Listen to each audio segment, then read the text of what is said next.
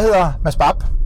Jeg har sat mig i bilen for at tage ud og snakke med Mads Nygaard, der er Senior Vice President for Strategi og HR i Kvadrat. Kender du ikke Kvadrat, ja, så skal du bare købe det seneste udgave af Bo Bedre eller et andet designmagasin. Og så vil du øh, ikke kunne undgå at se en af deres produkter eller omtale den måde, som de arbejder på. For kunderne de er vilde med Kvadrat. Det er derfor, at de sidste fem år har de fordoblet deres omsætning og omsætter i år for mere end 1,2 milliarder, vel at mærket med en ret solid indtjening. Kvadrat de har indtaget en førerposition inden for designtekstiler, og siden øh, Mette Bendiksen og Anders Byrjel overtog virksomheden fra deres fædre tilbage i 2000, ja, så er det bare gået i en retning, den rigtige retning. Men det er ikke kun kunderne, der er vilde med Kvadrat, det er medarbejderne også. Det viser deres trivsels- og tilfredshedsmålinger i hvert fald klart og tydeligt. Jeg har haft fornøjelsen af at arbejde sammen med Kvadrat som ledelses- og organisationsrådgiver de sidste 11 år. Da jeg startede med at arbejde, var Kvadrat knap 200 medarbejdere. I dag er de over 550. Og det er også spørgsmål om ledelse og kultur, som jeg glæder mig til at tale med Mads Nygaard om. For Kvadrat de har sat læring højt på dagsordenen og arbejder dedikeret med at etablere en læringskultur, hvor medarbejderne sættes mere fri, men hvor friheden selvfølgelig også går hånd i hånd med en stærk ansvarsfølelse. Jeg har tænkt mig at starte samtalen med Mads om at spørge, hvordan man egentlig lykkes med at sikre læring i en performanceorienteret virksomhed. Jeg synes, det interessante ved læring og performance, det er, at det går hånd i hånd. I modsætning til, hvad nogen tror, ja, så læring jo ikke bare at sidde rundt i en rundkreds og filosofere. Og læring er ikke bare en blødt område i virksomheden, som skal sættes på projekt en gang imellem. Nej, læring er noget meget centralt i forhold til at gøre det godt og have det godt. For læring handler jo om at undre sig. Det handler om at undre sig, hvordan ting kan gøres bedre. Og er der noget, Kvadrat har gjort exceptionelt godt, ja, så kan man sige, at det er at sætte undring i system og konceptualisere metoder til at sikre læring. Det har været en fornøjelse at arbejde sammen med dem om det, og det er noget af det, jeg glæder mig til at snakke med Mads lidt mere i dybden om. For den slags læring, som Kvadrat sikrer, det er ikke den type læring, som kun sikres i uddannelse og på formelle kurser. Det er en læring, der sikres i hverdagen, sammen med kollegaer, hvor man undrer sig i fællesskab og finder smartere måder at gøre ting på. Og det sker kun, fordi ledelsen tager læring dybt seriøst. Så jeg glæder mig rigtig meget til at høre, hvad Mads Nygaard og Kvadrat egentlig har lært om læring.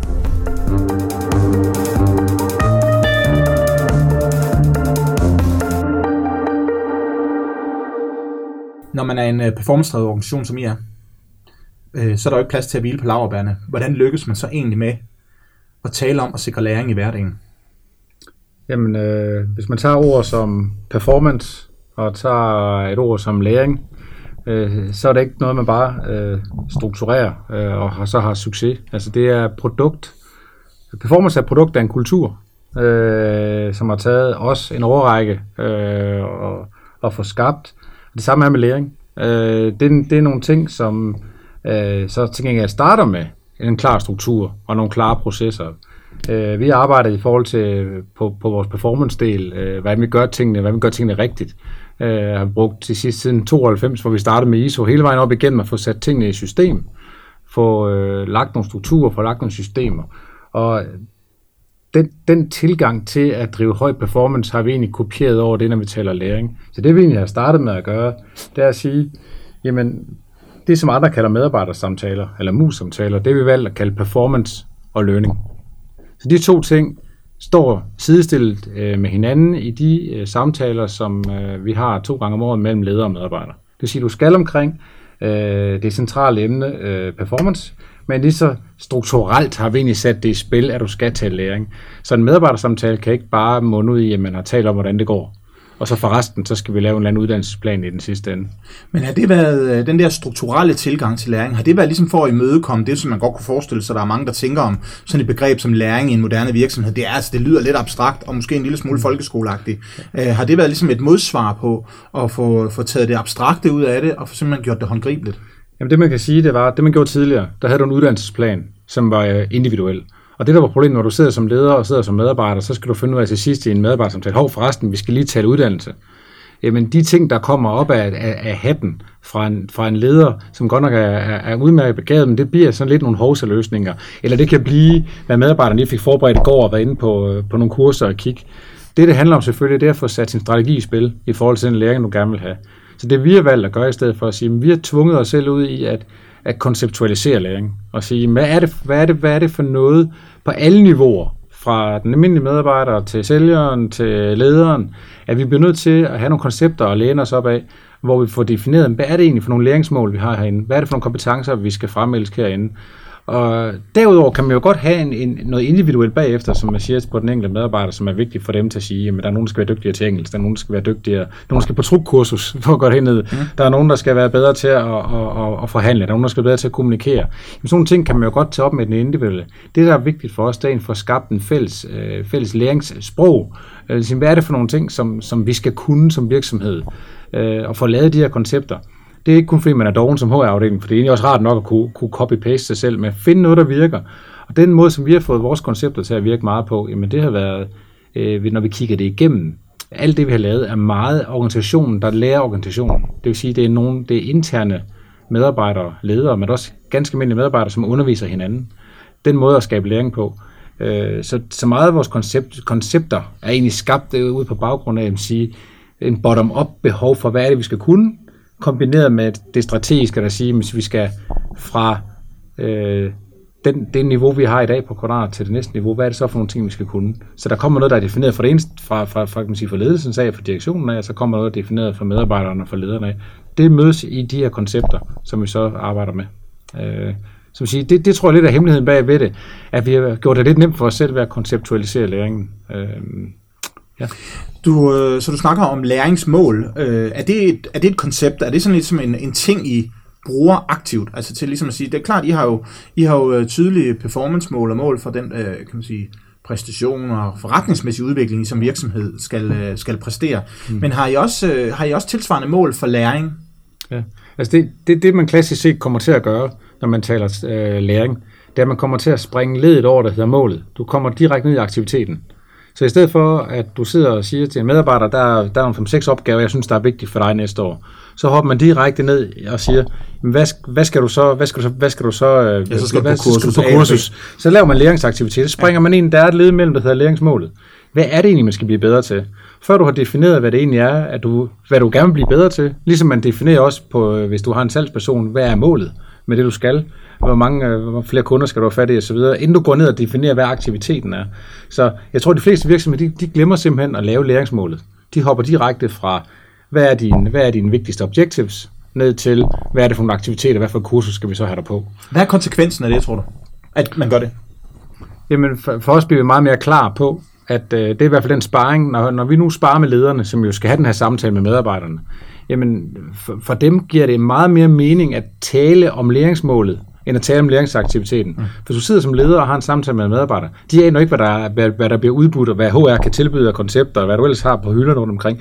Men det er meget mere nærværende at tale om målet. Hvad er det egentlig, som medarbejderne skal blive bedre til? Fordi det kan lederen, det er jo lederens rolle. Det der, hvor ledelsesansvaret er, at kunne sidde sammen med medarbejderne. Og en ting er at, det, at finde ud af, hvad er det for nogle ting, man skal gøre godt, men også finde ud af, hvad er det for nogle mål, man så har i forhold til de kompetenceudviklinger, man har. Det kan man godt have. Mm. Og så kan man sige, i stedet for, at lederen sidder og taler med medarbejderne om aktiviteten, så afleverer man egentlig læringsmålet til HR og siger, jeg har, jeg har nogle medarbejdere her, der, der har, de har nogle mål for at kunne blive bedre til at komme ud og, og have en, hvad vi er, en svær samtale eller en forhandling. Giver det videre til HR og siger, hvad har I at byde på i forhold til det? Så lederens ansvar er ikke at finde aktiviteten, det er at finde målet. Og den samtale er meget nemmere at have, end det øh, omkring aktivitet. Jeg tænker også, det må give øh, HR en masse i virkeligheden meget mere brugbart information. I stedet for at sige, at jeg har brug for tre medarbejdere, der skal på X, Y, Z kursus, mm. øh, skaffe det, ja. til at sige, at øh, vi har de her problemstillinger, de her ønsker.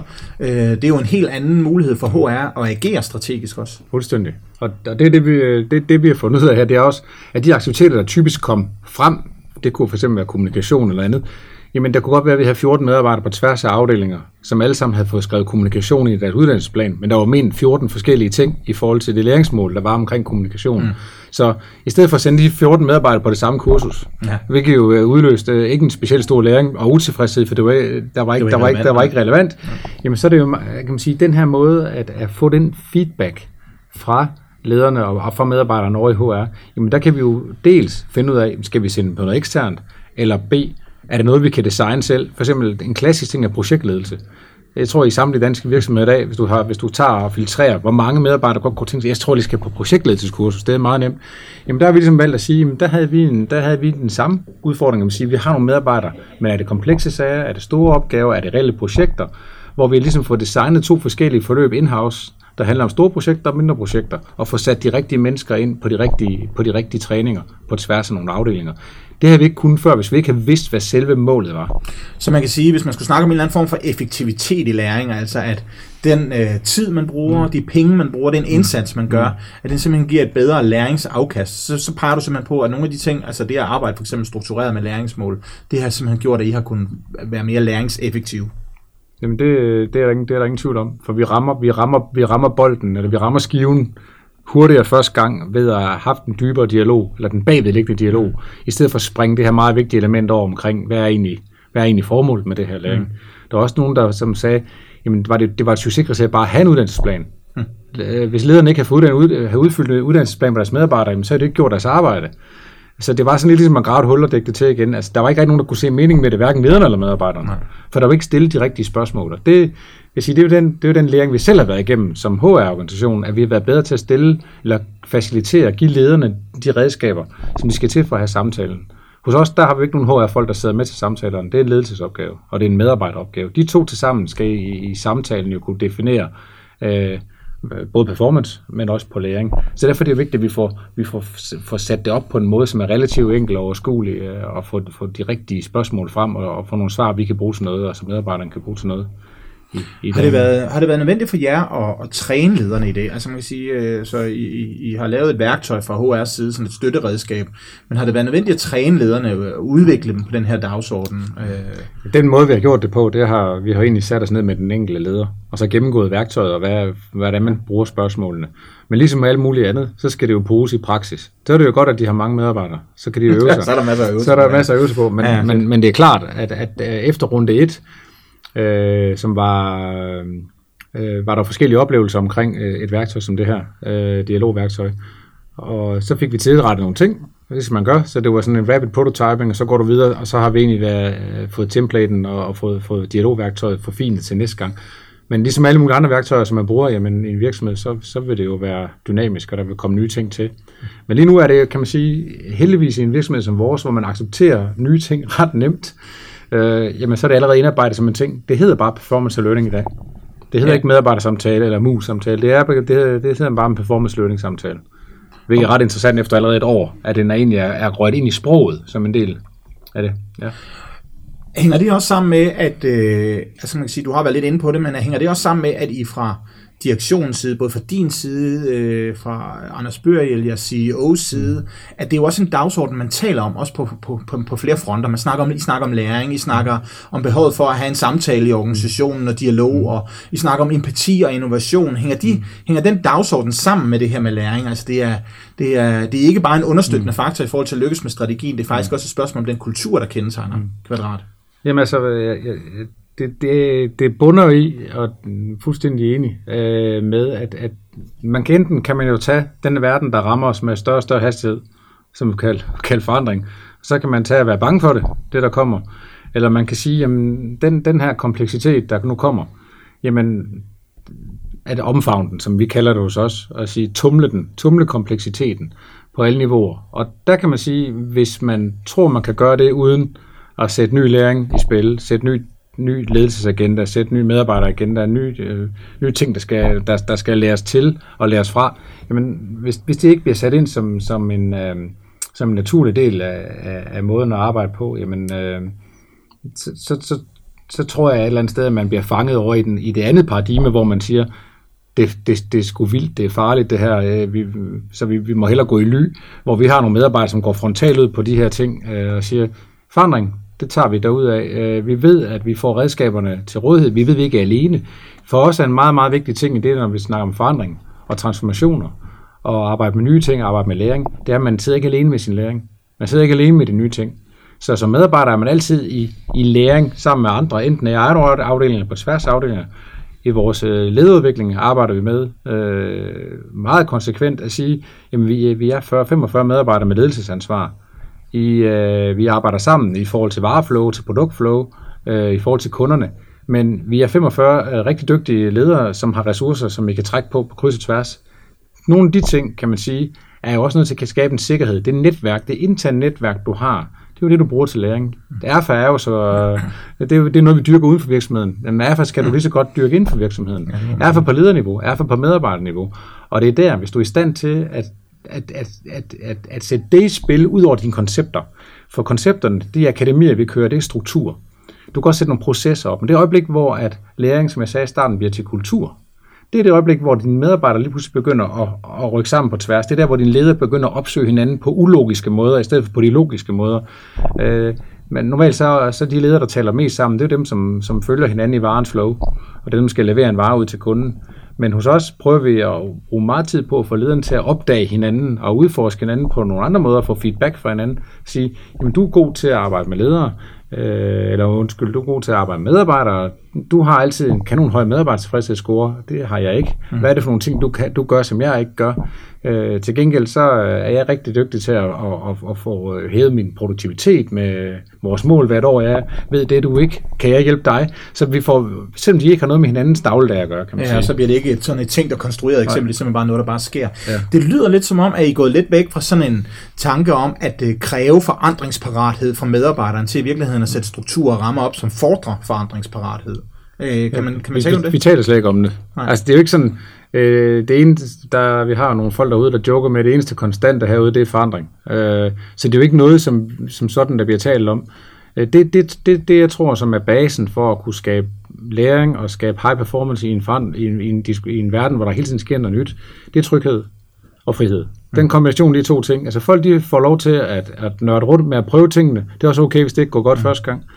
Øh, og der er frihed til at gøre det. Der er frihed til at tage beslutninger. Der er frihed til at, øh, ligesom at prøve tingene af. Øh, og hvis man ved, at man kan, at, at, det, at man kan gå ud der, hvor der er lidt ukendt, og der er ikke nogen, der, der, der, der ligesom kommer efter dig bagefter, jamen så får du skabt en, et, et læringsmiljø, som er i dagligdagen. Du mm. lærer i driften. Mm. Det der med at lære ved siden af driften og lære i driften, de to ting øh, kan vi også komme tilbage til lidt senere, men det er jo for os en, meget, en metode, det der action, som vi kalder det action learning, men det er, du lærer på jobbet og du lærer med at hoppe ud i en ny situation sammen med andre. Det, det, det som der sker mange andre steder, tror jeg, det er, at simulerer man ting, og det er fiktive cases, og det er fiktive, fiktive øh, rammer, du bliver sat ind i. Det tror, så tæt på så dagligdagen som muligt. Mm. Prøv at simulere de, øh, de, den nye virkelighed, kan man sige, som, som vil være der. Øh, og så ja, tror jeg, vi giver folk tid. Ja. Så giver vi folk tid tingene, der er ikke skarpe deadlines på de her ting. Altså, der er ikke nogen, der siger, du skal være færdig med at have lært det her. Du, det er noget, det er proces. Men er det ikke et paradoks, altså, fordi jeg tænker sådan, I er jo, øh, I er jo en virksomhed, der, der vækster øh, flot og voldsomt, og, og på den måde har I jo en hurtig udvikling øh, med hurtighed og travlhed, og øh, det er jo lidt et paradoks i forhold til at give tid til læring. Altså, hvordan, ja. hvordan mestrer I det dilemma? Jamen, hvis, hvis man sætter læring øh, ind i den samme kasse lidt for os, vi har to nøgleord, vi bruger PT, empati og, og innovation, som har lidt været vores dagsorden. Hvis man tager innovation, det er jo ikke noget, man kan sætte, øh, sige, du skal være innovativ på en uge, øh, eller på en måned, du skal, du skal have frembragt noget nyt, og hvis man kigger, kigger på innovation, som vi kigger det på det, det er ikke kun nye produkter, det er også nye forretningsgange, det er nye måder at tale sammen på, det er nye forretningsmodeller. Øh, det kan selvfølgelig også være helt klassisk set nye segmenter, nye geografier. Men hvad er det for nogle ting, der kan gøre, at vi kan udfordre den, det, det, det status quo, vi har i dag? Innovation kan du heller ikke sætte tid på. Læring kan du heller ikke sætte tid på, men det du kan gøre på begge dele, både på innovation og læring, du kan sætte, du kan sætte retning på det. Så hvor er det, vi tror, vi skal hen af? Så skal du sætte klarhed på det også. Så øh, vi, det er sådan nogle gamle mantraer, vi har haft længe med klarhed og retning. Ja. Men hvis du er i stand til at skabe klarhed og retning, så laver du ledelse. Øh, så er det, du sætter egentlig, mm, hvad kan man sige, platformen for en god læringsproces, og en god innovationsproces. Og så kobler empatien med, som vi har sat op. Jamen, empatien, det er jo den, øh, som vi definerer den lidt hos os, den sunde interesse for hinanden. Øh, empatien er ikke bare indlevelsesevnen, det er, det er nysgerrigheden på at både vil give feedback, men også øh, få feedback fra andre.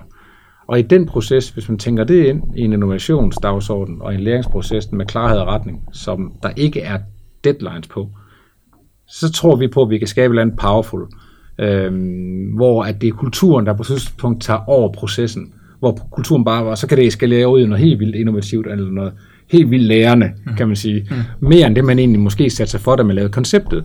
Så det vi håber på, det er, at vi kan tage strukturer, og vi kan tage processer, og så kan vi egentlig sige, det kan vi nå fra A til B, og så når kulturen så tager over, jamen så er det, vi transcenderer videre over, og, siger, og så kan vi gå i C, og så er det ustyrligt. Altså, så, så er det ikke noget længere, som skal, som skal, som skal håndbæres af HR, eller af, af, af business development, eller, eller funktioner. Så er det bare sat frit. Mm. Det lyder enormt, det lyder enormt uh, spacey og lidt idealistisk, men vi har oplevet det på vores måde at arbejde med produktivitet på, hvor vi i starten arbejdede med lean, hvor vi øh, year in year out lå forbedre os med, med, med 5, 6, 7 procent i, øh, på produktivitetssiden, og vi bliver mere og mere effektive via nogle strukturelle tiltag, via nogle IT-teknologitiltag, via nogle klassiske klassisk måde. det er ligesom sådan, øh, der følger en drejebog. Ja, hvor der er nogen, der ligesom holder med, medarbejderne i hånden, mm. og på et tidspunkt, jamen, så, man sige, så forlader konsulenten eller de interne konsulenter ligesom afdelingerne, og så er det ligesom en lakmusprøve må stå, altså Falder man så øh, opret, kan man opretholde det høje niveau, falder man tilbage, eller sker der det her, hvor man siger, at du egentlig har skabt en kultur, der handler omkring, at man forbedrer sig, og den måde, du arbejder på, som egentlig bare ligger i medarbejderen, og det er bare en naturlig del af det at være på arbejde, det er også at forbedre sig. Og der har vi så oplevet i den periode, der har gået, hvor vi ikke har arbejdet med lean eller koncepter, vi har forbedret os faktisk endnu mere. Hmm, så det er, jo, det er jo egentlig det, der egentlig er, altså vi har egentlig forbedret os, 25, vi har egentlig, vi har egentlig haft produktivitetsstigning de sidste fem år på 25 procent. Og så bliver, bliver læring, aktionslæring, det er ligesom at arbejde med det, det bliver egentlig et, et helt integreret del af kulturen, hvor man faktisk ikke prøver at tale om det, for det sker faktisk alligevel. Det det, det, det, det, det som vi har oplevet, det er, skal man sige, vi er også super heldige. Øh, vi har øh, folk, der godt kan lide at være her, de har været her i lang tid. Så der er mange kulturbærere også inden for læring og innovation. Det vil sige, når vi får nye medarbejdere til, selvom vi får mange nye medarbejdere til, så kommer de ind i en flok, som egentlig har den her kultur, og stille og roligt for, for, for, for folk med ombord. Øh, vi arbejder uden regler, og det tror jeg er et meget vigtigt fundament i forhold til at sætte læring fri og få skabt det her performance. For der er ikke nogen ringbind, man kan gå ind og slå op i. Der er ikke nogen protokoller, man skal ind og kigge i, for hvad der er rigtig adfærd, og hvad, hvad der er en rigtig måde at gøre det på her. Det finder man ud af ved at spørge. Det man ud af at, at være en del af, af, af organisationen. Øh, og det er det, det, det, der så måske gør, at der er nogle medarbejdere, som passer bedre til os, end der er andre, der gør. Så, så den her dem, dem, som har måske lidt det her selvstændighedsgen og godt tør, lidt entreprenørgenet, og har lidt den her, øh, som vi kalder øh, ildsjælstankegang, jamen de passer rigtig godt hos os, for du får lov. Ja. Øh, så, ja. I jeres, øh, i jeres uh, High Potentials program, det som nok minder mest om talentprogram, kan man sige. Uh, ikke at det er helt det samme. Mm. Der har I jo ikke gået den vej, som mange gør med at designe sådan et forkromet, måske lidt luksus uddannelsesforløb, hvor man forkæler talenterne og og så håber på, at de kan overføre det, de nu har lært på de fantastiske skoler og uddannelser ja. tilbage til deres egen hverdag. Øh, men i stedet for, så har I øh, sammen med, med ledere identificeret sådan en række business challenges, mm. og så har I arbejdet med aktionslæring, altså den her idé om at egentlig at løse nogle helt konkrete challenges, mm. men også gøre lidt særligt ud af den refleksion, der følger. Øh, kan du prøve at fortælle lidt mere om det? Ja, så først og fremmest, så kan man sige, at da vi designede vores øh, high potential program, øh, hvor man siger, at alle har potentiale, nogle har bare lidt mere potentiale end andre. Og den måde, øh, vi egentlig vælger folk ud på, det er en af dem, som ligger højt på performance. Det er dem, der ligger højt på adfærd. Og så er det dem, som vi tror har et stort læringspotentiale. Så de tre kriterier skal egentlig gøre sig gældende, og det er en, det er en kvalificeringsproces, som lederne gennemgår, og bliver, som vi i direktionen også støtter op omkring, hvor vi får valgt en række kandidater, som kommer med ind, og, og, og vi, vi prøver at arbejde med. Vi lover ikke øh, vores high potentials noget som helst. Øh, vi, har, vi har kigget lidt rundt i andre organisationer og prøvet at finde ud af, hvad er egentlig der, hvor den typisk går galt. Det er der, hvor man lover for meget og ikke får fuldt op bagefter. Så de to ting er jo ligesom de klassiske pitfalls, som vi prøver at undgå. Så det eneste, vi lover folk, øh, vi lover dem ikke mere løn, vi lover dem ikke et nyt job, vi lover dem, øh, vi lover dem læring. Vi lover, at når de forlader øh, hvad kan man sige, programmet efter en 15 måneder, så er de klogere på sig selv, og forhåbentlig også klogere på forretningen. Øhm, så det vi egentlig i første omgang vil godt kunne tænke at se, hvad er, der, hvad er det nogle medarbejdere, der kan have været her for to år, til nogle, der har været her i 20 år, som, som vi prøver at kigge på og undersøge sammen med, sammen med dem og i en team, hvad, hvad kunne der være muligheder? Er det på tværs af organisationen? Ja, det er, det er, vi har, de 10 vi har, der tager vi typisk fem, der er fra Danmark, og fem uden for Danmark. Det er sådan nogle, der afspejler organisationen. Øh, så de kommer på tværs af faggrupper. Så der er ikke nogen, der kommer fra samme afdeling eller fra samme marked. Så de er blandet godt sammen. Og den måde, vi gør det på, øh, kan man sige, det er, at vi giver dem en, øh, vi giver dem en challenge, vi giver dem en, en opgave, de skal løse. Øh, vi giver dem selvfølgelig også nogle værktøjer, men først og fremmest den første opgave, de får. Er det en virkelig opgave? Er det sådan en opgave, der, der udspringer af, af hverdagen? Altså, det er en opgave, der er 100% konkret, som ligger i, øh, kan ligge i den, i den business unit, de er i, eller en afdeling, de er i deres, øh, i deres scorecard, som vi bruger til at arbejde med, med planer. og den opgave får de stillet. Det vil typisk være en opgave, som den første opgave, de får i programmet, det er 100% forankret i den øh, funktion, de er i, eller det marked, de er i. Så det er noget, der er kendt. De kommer at sige, de kommer ind med en kendt viden. Det vi så giver dem til, det er at sige, hvordan får man så løst sådan en opgave? For normalt er de jo vant til drift. Nu skal de jo arbejde med et, et form for projekt, hvor det i bund og grund handler om at involvere andre mennesker. De kan ikke selv bare komme frem til en løsning ved at gå ud og gøre tingene. De bliver nødt til at indsamle viden, de bliver nødt til at få lavet en plan, de bliver nødt til at få lavet en strategi, de bliver simpelthen nødt til at få lavet nogle scenarier på, hvad de skal gøre, og få taget nogle valg, inden man begynder at gøre noget. Så det er en proces, vi, vi, vi, vi ligesom prøver, det er vores kerneproces i forhold til de, de her high potentials. De kommer så tilbage og prøver at løse den opgave. Det er typisk ikke særlig nemt. Kan du prøve at give et eksempel på en opgave? Hvad er det for? Ja, men man kan sige, at øh, hvis, hvis, hvis man har, øh, vi har en produktkategori, som vi, får, vi skal lancere, og øh, det gør man forskellige forskellige markeder. Typisk set, så vil det jo være vores marketing og vores landansvar, der vil gøre det i et marked. Sådan en opgave kan vi give til en, øh, til en, en, en, en high potential i et givet marked, og så får opgaven at sige, hvordan får vi rullet det her smartest muligt ud med dit kendskab til markedet. Det er klart, så skal han jo rundt og både få snakket med vores marketingsfolk, vores produktfolk, han skal ned i sit marked, han skal kigge på andre markeder, hvad har man gjort der. Så du får ligesom tvunget personen ud af sin, ud af sin skal, du får vedkommende til at skal, skal indsamle den her viden, øh, arbejde med den her viden, og, og øh, få talt både med sin chef omkring tingene. Han har også en challenge coach, som, øh, som er sat til rådighed, som man kan bruge som, som sparringspartner. Er det, en leder? det, det kan være en leder, det kan også være, at det ikke er en leder. Okay. Øh, en, som har noget relevant viden på området. En, man kan læne sig lidt op af. Så det, det er ikke, typisk ikke, det er ikke ens egen leder, man bruger, for dem er, dem er man jo vant til at arbejde med sammen. Så vi prøver ligesom at udvide det netværk, der, der vil være. Men der er en form for, hvad kan man sige, en proces, man går igennem for at kunne løse den her opgave. Det vi så gør, når, når, når vores high potential skal få deres opgave 2, den er også 100% forankret i en af vores strategiprojekter eller noget andet, jamen der bliver de sat sammen to og to. Det, der så vil ske her, der handler det ikke så meget længere omkring, øh, øh, det handler ikke så meget længere omkring den afdeling, de sidder i, eller handler det marked, de sidder i. De kan få en opgave, der ikke har med noget af det at gøre, men der skal de bruge den viden, den læring, de havde for opgave 1, sige selve processen omkring, hvordan løser man en opgave, øh, til at løse opgave 2 i og med det er jo helt ud af deres komfortzone, i, øh, da det ikke har noget med deres eget marked at gøre, eller afdelingen at gøre, men der sætter vi dem sammen to og to, så de får en sparringspartner. Øh, de, det giver typisk en tryghed, de finder også ud af, at det også giver en form for bøvl, fordi så skal man til at koordinere med en, hvis man sidder i Singapore, og man sidder i, sidder i Holland, øh, så skal man til at finde en måde at arbejde sammen på. Det er også læring.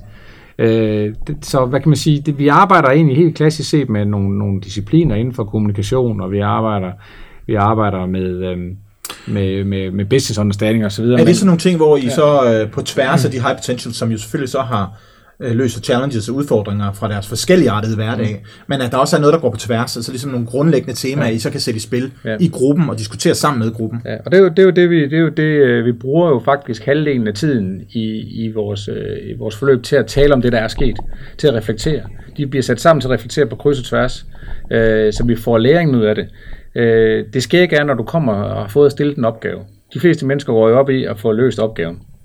Og når vi så sidder og siger til dem, vi er skide glade med, om I får løst opgaven, så kigger de jo på os, som vi er vanvittige. Og det er jo performance-delen, hvor vi siger dem, prøv her, når vi er på high potential, så er det læring, der slår performance.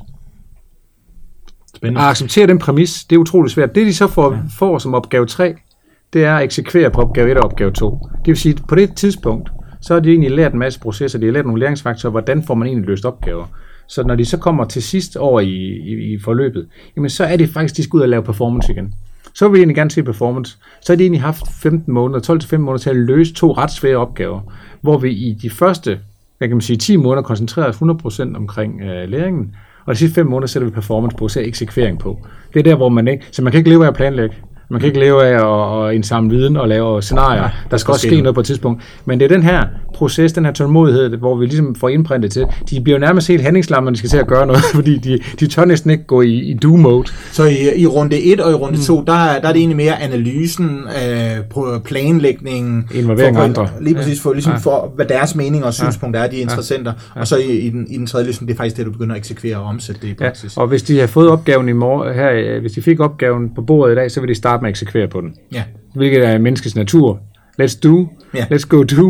Øh, hvor man tænker på den anden side, jamen inden du går ud og gør, er det, vil det ikke være en god idé at have, have en strategi omkring det, have en plan om, hvad du gør, og indsamle maksimal viden. Og det kan folk jo godt forstå, når man siger det til dem, men det er bare ikke det, man gør. Nej. Og den, den, den, den form for læring, og så man sige, derudover så har vi har vi tilknyttet en mentor til, mentor til Altså hver- hver hver, har en mentor, som, som er for direktionen. Og øh, men, mentorrollen handler jo bare, er man så til rådighed, men øh, de kan, man kan, vi kører det der reverse mentoring.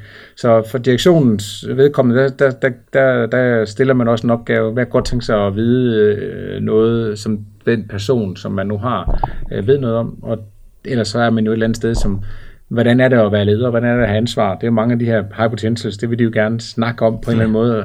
Og det kan de jo snakke med direktionsmedlemmer om stille og roligt. Så man får også en relation den vej rundt. Nu er, det, øh, nu er det noget, I har gjort for high potentials. Altså folk med potentiale, og måske lidt mere potentiale mm. end, de, end de fleste. Mm. Øhm, er det en metode, som du tænker, man egentlig godt kan tænke bredere, så det ikke behøver kun at tænkes ind i et program, men, men ideen om at udvælge de der challenges, mm. altså konkrete mm. Faglige problemstillinger fra hverdagen, og ligesom arbejde med dem i et læringsperspektiv. Det er en metode, man kan overføre vi, udføre vi fandt faktisk ud af, at vi har gjort det i 15 år, uden at det er sat label på det. Men vi arbejder med, som jeg nævnte før, med, med, med sådan en scorecard-tankegang, som vi bruger til afdelingsplaner. Og der har du typisk defineret, hvad er det for nogle målsætninger, du har, hvad er det for, hvad er det for nogle projekter og opgaver, du skal lykkes med i løbet af et, af et år i en afdeling eller et marked. Og det man egentlig gør der, der får man egentlig også defineret, hvem er det, der har ansvaret for det i, lø, i løbet af året. Så det, der egentlig sker, det er ved siden af driften, så har du egentlig den her, hvad kan man sige, udvikling, der ligger ved siden af. Skovkartet tager typisk måler lidt på driften, og så har det, får det framet nogle udviklingsprojekter, der ligger. Så med mindre lederen synes, han skal lave det hele selv, jamen så får det jo, bliver det, jo, hvilket de ikke skal, bliver det delegeret ud til den kreds af medarbejdere, som egentlig er i gang med at lære på arbejdspladsen, fordi de nye ting, der skal implementeres i driften, jo bliver givet som delopgaver til dem. Så de dygtige ledere hos os, de har jo sørget for at gøre deres medarbejdere klar til at gribe de her bolde, der ligger derude. Så de har faktisk været i gang med action learning, Ja. uden vi har kaldt det noget, men de er i gang med at arbejde, hvad kan man sige, øh, lære på jobbet. Der, hvor vi ikke har sat det i spil, det, siger, det, det har været i deres faglighed. Der, hvor vi kan sige, hvis man snakker den her generalistlæring, at sætte det i spil andre steder, end der, hvor man kommer, det, øh, det, det prøver vi at kigge på, når vi arbejder med lidt større projekter.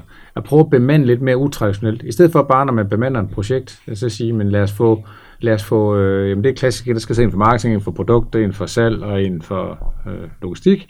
Jamen, hvorfor inviterer vi ikke en femte person ind, som, er, som egentlig er, har nogle gode kvaliteter, bare i forhold til at få drevet noget fremad? Øh, så man bliver valgt på sin kompetence for at være med i et projekt, i stedet for kun at blive valgt på sin faglighed. Mm. Nogle af de her ting prøver vi ligesom stille og roligt for indarbejdet. Øh, og det, det, det er jo rent konceptuelt, det er strukturelt, det er noget, vi gør. På det tidspunkt så får vi den kultur, hvor jeg ikke skal sidde, eller nogen andre skal sidde i business development og sige, tag lige en mere med, og tag lige en mere med. Nej, det kommer helt i sig selv, siger, vi tager lige en mere med. Jeg synes, vi kunne egentlig godt tænke dig at invitere dig og dig med, fordi I har noget spændende at byde ind med. Så begynder du at bruge organisationen på en, på, på en helt anden måde, øh, og så er du egentlig i gang med at lære samtidig. Øh, så man kan sige, at jeres økonomiske resultater, de taler deres tydelige sprog. Mm. Og øh, hvis nu øh, du skulle pege på, på tre ting, I sådan generelt set har fået ud af jeres øh, generelle læringsindsats. Men det, det tror du vel, hvis man kigger på det udefra og siger, vi har en virksomhed, der er dobblet inden for de sidste seks år. Øh, vi er blevet globale. Vi arbejder i tre meget klart definerede segmenter. Vi har, fået, vi har haft tilkøb, vi har haft opkøb på. Øh, jeg tror, det der er- den måde, vi arbejder på, som, har, som virkelig er det, der er med til at ske, det er egentlig den her klarhed og den her retning. Folk ved, folk ved hvad det er, vi skal, øh, og de ved også hvorfor. Øh, vi bruger enormt meget tid på kommunikation i forhold til at sige, hvad er det egentlig både overordnet set, der er vigtigt, og hvad er det, der på afdelingsniveau og markedsniveau er, er vigtigt, og på segmentniveau. Så det, med det siger du så, at øh, læringsdagsordenen mm. har blandt andet også medvirket et øget fokus på klarhed og kommunikation, som så igen medfører, altså det, jeg tænker, det er en cirkulær proces, ja. men, men de ting hænger sammen. Ja, altså, det er jo, det er jo, det er jo øh, også øh, direktionen, eller hvad man siger, overordnet ledelsesvalg, det er at gå i dialog. Så læring og dialog hænger utrolig meget, så den der samtale. Så det er jo ikke sådan, at, at øh, vi, man siger, en, en måned om året, der er, vi jo, der er ledelsen på road, roadshow og rundt og, og, og, og lære og indlære den nye strategi øh, til organisationen. Det er ikke noget, vi smider på en video. Det er ikke noget, der bliver smidt på øh, intranet eller noget andet. Det er noget, der kommer ud og foregår i dialog. Så øh, det er jo egentlig den første læring, vi har hvert år. Det er egentlig det første academy. Det er egentlig, vi siger, hvad er det der er vigtigt i år? Og der tænker vi os ud i at sige, at når vi, når vi skal være, når vi, vi, det bliver ikke en information, det bliver egentlig det, vi kalder en samtale, hvor du er tæt på folkene, øh, der er mulighed for at stille spørgsmål, der er mulighed for at få feedback, og folk føler sig inddraget. det som, en ting er, at man føler sig inddraget, det vil alle gerne, men der er den her, forhåbentlig når vi er færdige med at have de her sessions her, og det, og vi, det er ikke sådan, at vi samler 50 mennesker gangen, det er en afdeling gangen, det er et marked gangen. Jamen, folk, folk tror jeg, forlader øh, egentlig sådan en session med, hold da fast, jeg, jeg, jeg, har, jeg har den her, hvad der, hvad der er vigtigt, hvad den retning, vi har, den har jeg allerede på vej ind på min backbone. Det gør så også, det er 10 gange nemmere at få eksekveret på deres lokale ting. Det gør også, det er meget nemmere for at blive motiveret for at lære de ting, der skal til for at eksekvere på de ting, de skal. Så jeg tror egentlig, at læring starter ind der i forhold til den investering, der bliver lavet tid på, på, på, vores, øh, på vores årlige øh, januar trips, kan man sige. Øh, det tager lang tid, og det, det er heller ikke noget, man står og glæder sig til, som ledelse altid skal afsted.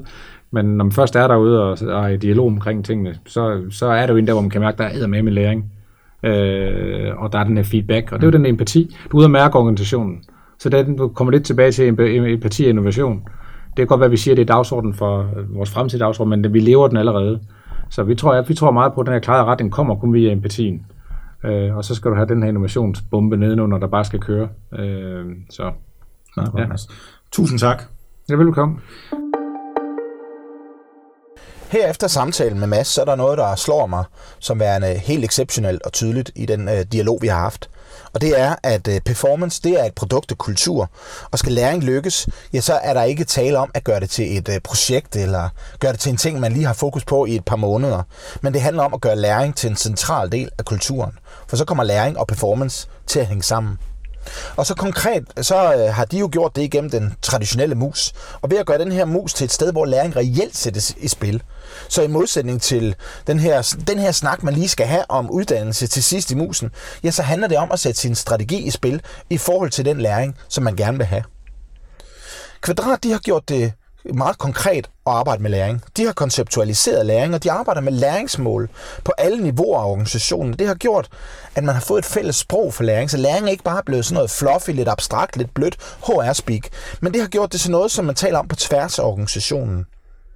Og så er det også interessant, synes jeg, hvordan læring ikke bare i kvadrat er individets eget ansvar, eller noget, der sker væk fra virksomheden, eller afgrænset til kurser og uddannelse. Men det er noget, der sker i dagligdagen, kollektivt, hvor man lærer hinanden, og hvor man sætter den læring i spil igennem stærke fællesskaber. Og så sidst men ikke mindst, så har Kvadrat erfaret, hvordan man let kommer til at springe læringsmål over, og så kommer direkte til læringsaktiviteten. Noget jeg også oplever mange gange i de dialoger, jeg har med organisationer. Man kigger på de overordnede mål, på strategien, på retningen, og så definerer man herefter et uddannelsesbehov i forhold til nogle kurser eller nogle andre typer læringsaktiviteter. Men man springer læringsmålet over, altså det her mål, hvor man siger, hvad er det egentlig, vi skal have ud af det, og hvordan løser det nogle af de konkrete problemstillinger, vi står overfor i hverdagen. Og det er her mange organisationer, de går glip af noget helt særligt, hvis I spørger mig. Man går nemlig glip af, at organisationen som helhed og den enkelte medarbejder, de opnår langt mere indflydelse på deres arbejde.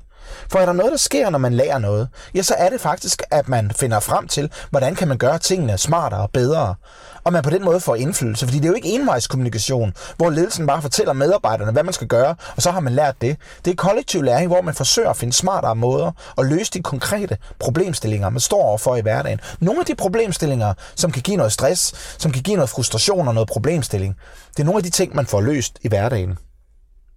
Jeg synes, det er interessant og dødinspirerende at se, hvordan en virksomhed som Kvadrat på en og samme tid, de kan både sikre solid vækst, men samtidig også tage forudsætning for, at den vækst foregår seriøst. For hvis man vil sikre bæredygtige resultater, ja, så handler det da om at finde måder, hvor man kan gøre det godt og have det godt samtidig.